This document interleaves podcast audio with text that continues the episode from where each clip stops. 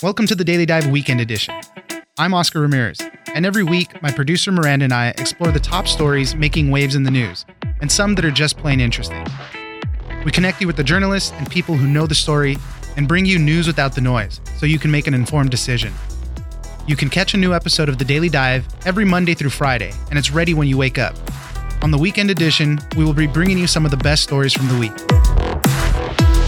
We started off this week reeling from another mass shooting, this time where 12 people lost their lives in Virginia Beach. DeWayne Craddock was a public utilities engineer who put his two weeks' notice in earlier in that day before he indiscriminately started shooting at others at a municipal building. The investigation is still ongoing and no motive has been found.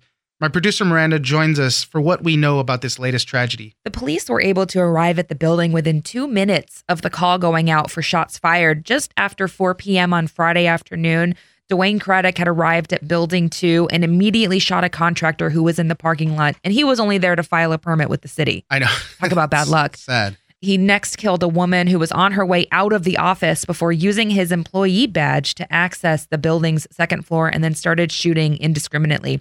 It was really challenging for the police to find him because the building was made in the 70s in what they call a honeycomb design. And Right. essentially, it's a maze to people who are unfamiliar with the layout. So they had a really tough time not only finding the suspect, but also finding victims and wounded people. They said when uh, survivors were escorted out, they had to obviously walk over bodies of their Yeah. coworkers and things. It's just so sad. Five to eight minutes after entering the building, police officers were able to encounter Craddock on the second floor. They immediately engaged in a gun battle, and eventually the shooting stopped. Police were able to confront him in an office. They broke down the door, engaged him with fire, and he was subdued. 36 minutes after that first call to police went out, that's how long it took to get him down. Officers tried to then render aid to save his life, but he died on the way to the hospital. I mean, the officers did a great job. They got there quickly, but that's how long this fight took. Tons of gunfire going back and forth. What do we know about the victims? They're all former coworkers of his. They're all people that he knew. There's no evidence to say that he was targeting somebody specifically just yet. The 12 victims killed in the attack are Richard H. Nettleton. He was Craddock's boss. Hours before Mr. Nettleton was killed, Craddock told him he was quitting for personal reasons via email. There was Herbert Snelling. He was the contractor who was just trying to file a permit. That's when he got shot. Mhm. LaQuita Brown, Mary Louise Gayle, and Alexander Mikhail Gusev were all right of way agents who worked for the city's public works department. Tara Gallagher, Christopher Rapp, they're engineers with the city public works department. Joshua O. Hardy was an engineering technician in the public works department. Ryan Keith Cox, he was an account clerk in the public utilities department. Michelle Langer was an administrative assistant in public utilities. And Bobby Williams. He's a 41 year veteran in the Public Utilities Department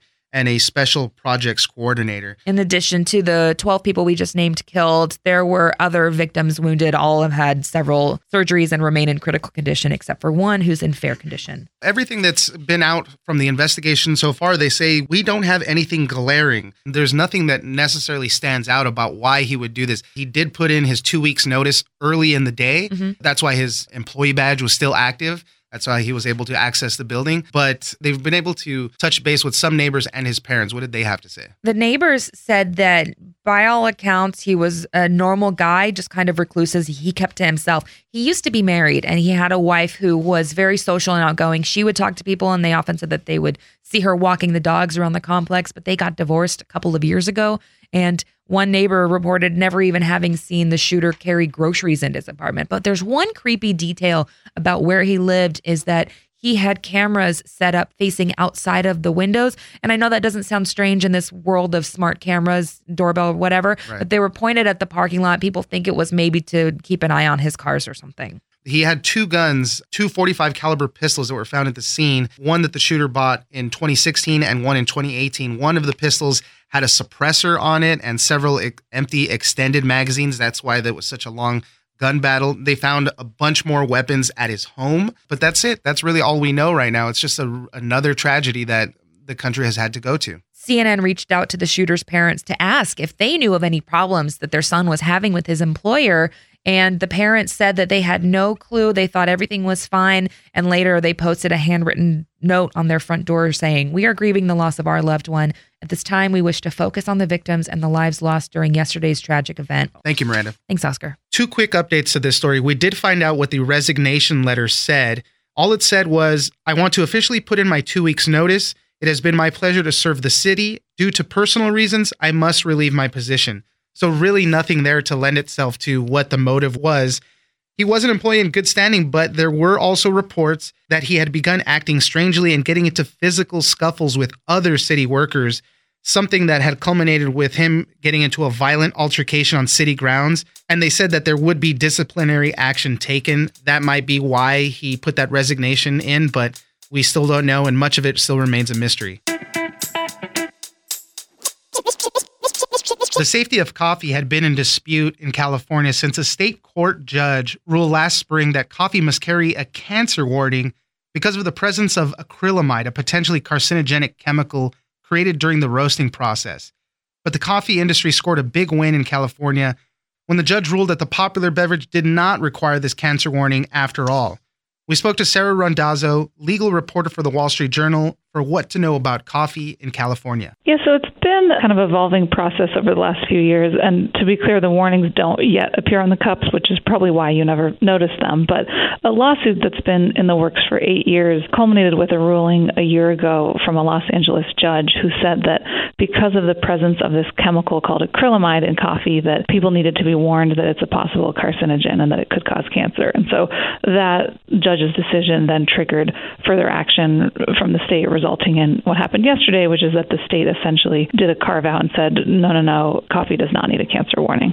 So I, we've been drinking coffee for so long now, years and years and years. This chemical acrylamide, how does it get into the coffee? What does it do? It's a, a chemical that, from what I understand, is naturally formed during the roasting process, and it also appears in a lot of baked and fried foods like potato chips and French fries. And so the issue is that acrylamide appears on this list of 900 chemicals that fall under what's known as Proposition 65 in California, and you've probably seen those warnings all around the state in restaurants and building lobbies and on products at the grocery store. And so acrylamide was listed as a carcinogen on that list because of various places that it appears that, that could be harmful. But then acrylamide is also in some of these food products, and so creative lawyers put one thing together and uh, ended up suing over it who are the people that were getting sued? Because I saw a list that included Starbucks, Target, Nestle, even Whole Foods at least 90 companies were sued and, and a few settled as the lawsuit went on. It was a very slow moving case. Like I said, it, it's been eight years and it still isn't even resolved technically. It was basically people who sold coffee in the state. So Dunkin' Donuts was on there, 7 Eleven was on there at one point. So yeah, it was, it was basically all a range of retailers and coffee sellers. Coffee's been around for so long now. I haven't seen anything else really that said that coffee consumption uh, led to an increased risk of cancer. This was just focused on that one chemical. Were there other similar lawsuits? Uh, you know, you said it appears in fried foods and things like that. Were there similar lawsuits related to those? There were actually. So the same lawyer who brought this coffee lawsuit first sued over acrylamide with French fries, I believe it was, and also potato chips. And those actually did result in, I think, potato chip companies actually changed their formulation to reduce the acrylamide. And I, I believe some French fries have needed cancer warnings because of litigation against that industry. So there have been some prior lawsuits that were successful for the plaintiffs in the acrylamide space, which is, I think, why the, the coffee one emerged. I'm sure this is a huge relief for uh, heavy coffee drinkers. You know, you don't have to worry about this now. How is the coffee industry reacting to this ruling? All of the coffee companies direct comment toward the National Coffee Association, which is their trade group, and, and the trade association was very excited yesterday. And the president there had a quote that, you know, coffee drinkers can wake up and enjoy the smell and taste of their coffee without hesitation. And, you know, they're declaring victory on this because it wasn't going to be a good look if all of their cups of coffee needed a, a potentially scary warning on them. There you go. Feel free to enjoy it now. Sara Randazzo, legal reporter for the Wall Street Journal, thank you very much for joining us. Of course. Thanks for having me. It was back in April that Walmart announced it was doubling down on robots in its stores to scan shelves and scrub floors and help keep labor costs down and open up employees to what they said would be more fulfilling work. Well, now the rollout has happened and the results are pretty mixed. Human workers are complaining that they're the ones feeling like the machines. Some customers have reportedly fallen asleep on some of these machines, workers have had to retrain them, and in some cases, engineers had to figure out creative ways to have robots announce themselves to customers so they aren't caught off guard. We spoke to Drew Harwell, AI reporter for the Washington Post, for how these robots are doing at Walmart. These robots are in every part of the Walmart superstore. There's like 1,500 stores across the country that have them now. And there's some in the back room that kind of help offload boxes from a truck, sort of making it easier to sort for, for the workers in the back. There's some patrolling the floors, uh, scrubbing the floors overnight. There's some that scan the shelves with this beam of light to see which products are out of stock or misplaced. And they all sort of come together as part of the self checkout and kind of AI camera huge network that is patrolling the supercenters now. They've been having kind of a rocky start. You use an example of this Walmart in Georgia where the floor scrubbing robot, they nicknamed him Freddy for named for a janitor who got let go shortly after this thing rolled in there. And of course, they would nickname him after that guy. So how has that guy been working specifically? That one is it's cleaning the floors. I mean, it looks like a big zamboni and it's kind of doing the job that you would expect sort of a custodian or a janitor to do. And what's really interesting is these are being rolled in and taking little tasks from the human workers in a way that a lot of them didn't really expect. And, you know, I think workers in a lot of different workplaces, especially in manufacturing, they've sort of expected that robots would be taking little tasks away or maybe their whole job away. But it's this middle point where it's not all humans doing the work, but it's not all robots either. And, you know, they're kind of having to learn to interact with each other and get along in a way for them to keep the work going with that little Zamboni in, particular, they said that it's kind of suffered these nervous breakdowns. It needed increased training sessions, which we'll get to in a little bit. It takes weird detours sometimes, and uh, the workers are just a little frustrated with them sometimes. Even the cu- the customers, how has the interaction been with some of these robots and the customers? Some of the customers are kind of freaked out from from talking to the Walmart associates. They they weren't really expecting these robots. I mean, I mean, you can tell from going into stores that self checkout, which is like a very small, simple element of like automation, how that is perceived by some people. Oh yeah, it can get, um, it can be cumbersome a lot of times. Yeah, and so with some of these robots, the shelf scanning one is like six foot tall. It rolls around at very low speeds, creeps up. People who go to Walmart don't always expect to see that, and so it's kind of surprising for some people. And a lot of people said like it's kind of a fun element in the store. People are taking photos of them and talking to them, and associates the human employees at Walmart are putting name tags on the robots. There's kind of a fun element to it, but some of the shoppers are also sort of like unnerved by them because they don't understand the capacity. What I mean, what is the robot doing? What is it seeing? Can it talk to me? I mean, there's all these sort of new growing pains that shoppers and workers are having to learn as these automation efforts pick up. With that shelf scanning robot, particularly, you said it's like six feet tall. It's kind of this looming figure if you're not expecting it they actually experimented with a range of different noises to try to warn the customers that it was coming. It's kind of it brings to mind stories about the Prius. You know, the car was so silent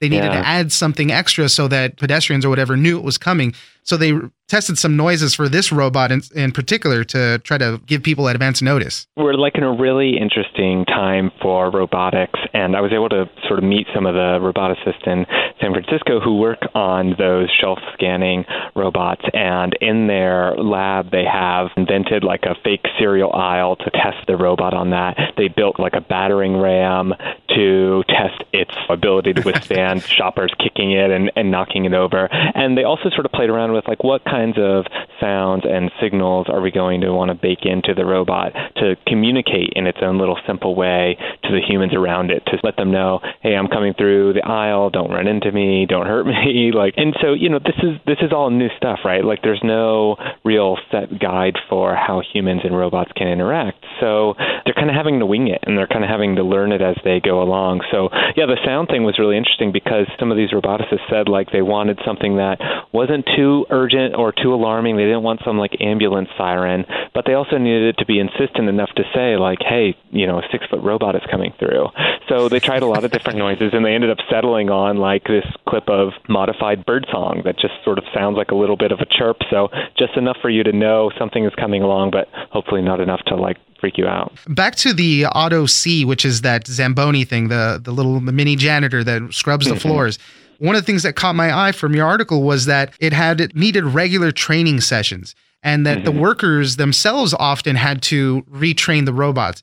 Explain that to me because that doesn't make sense to me. I, I feel like the robot is put in place and it should do what it's programmed.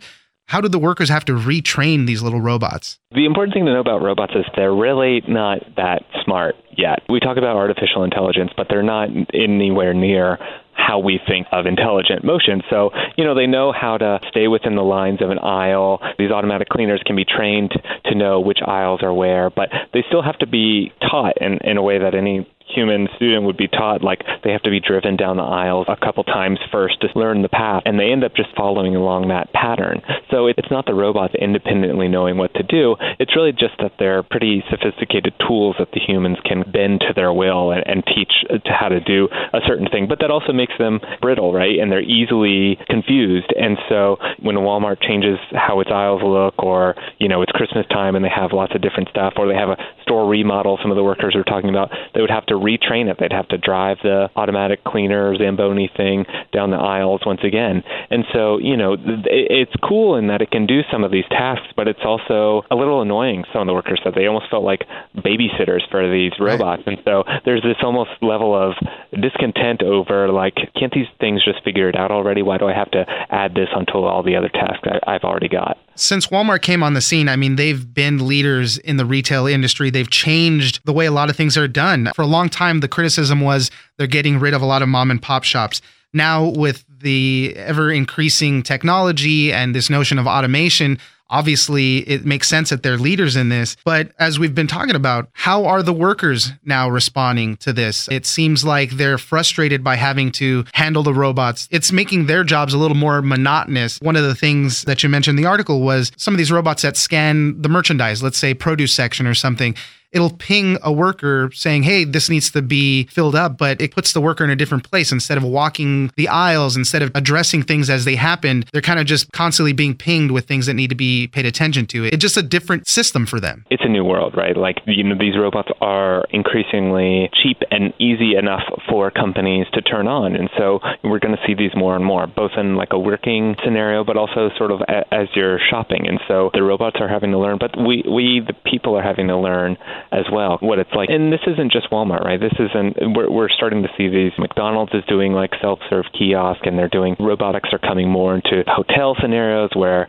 maybe if you order room service, uh, like a little self-driving robot will bring you out your dinner or something. And so you're starting to see these more and more. We're starting to see them in the kind of the big retail scenarios, like a Walmart, where they're America's biggest private employer. They make a ton of money. It makes sense for them to invest in something and roll it out in a big way and invest like that. But I think we're going to start seeing that filter down more into lots of different types of businesses and smaller types of businesses because the allure of something that could be consistent and cheap will be really alluring to these companies. But you know, there's also this worry about are these companies going to start seeing these robots as so intriguing that they start laying off workers or start putting workers into, like you said, I mean, different jobs with different tasks and different responsibilities. Some of the Walmart workers, they had gotten used to their job being full of lots of different tasks. Maybe they would walk the store at some point, checking out shelves. Maybe they would be offloading from a truck. Maybe they would be helping customers. All all these sorts of different little tasks. But now some of those tasks are being taken over by the machines, and so the humans are starting to filter into just the tasks that people can do. And so from that, they're starting to feel like their jobs are feeling more automated in a way. And so I think that's an interesting side effect that we're seeing. You would expect these robots to come on and take all the monotony and all the drudgery, but really there are still lots of little things that humans are expected to do that that they may prefer leaving to somebody yeah. else. How do the executives of Walmart feel this is going and and the future of automation for them? Everything we've heard from them is encouraging. The executives, including the CEO of Walmart, talks about these as being a game changer for them. They're proving that with the money they're spending, right? They're spending millions of dollars and investing in these projects, finding new robotic contractors to roll in new machines. And so, you know, I think the question is are they going to continue seeing good results from these? Do they feel like some of these trade offs are worth it? And where will the dividing line be? I mean, will we get to a point where a Walmart is fully automated and it's all robots and no human workers? Or are we going to remain in this middle ground where different tasks are split up between people and machines? Drew Harwell, AI reporter for the Washington Post. Thank you very much for joining us. Thank you. Don't forget to join us on social media at Daily Dive Pod on Twitter and Daily Dive Podcast on Facebook. Leave us a comment, give us a rating, and tell us the stories that you're interested in. Follow us on iHeartRadio and wherever you get your podcasts. I'm Oscar Ramirez, and this is the Daily Dive Weekend Edition.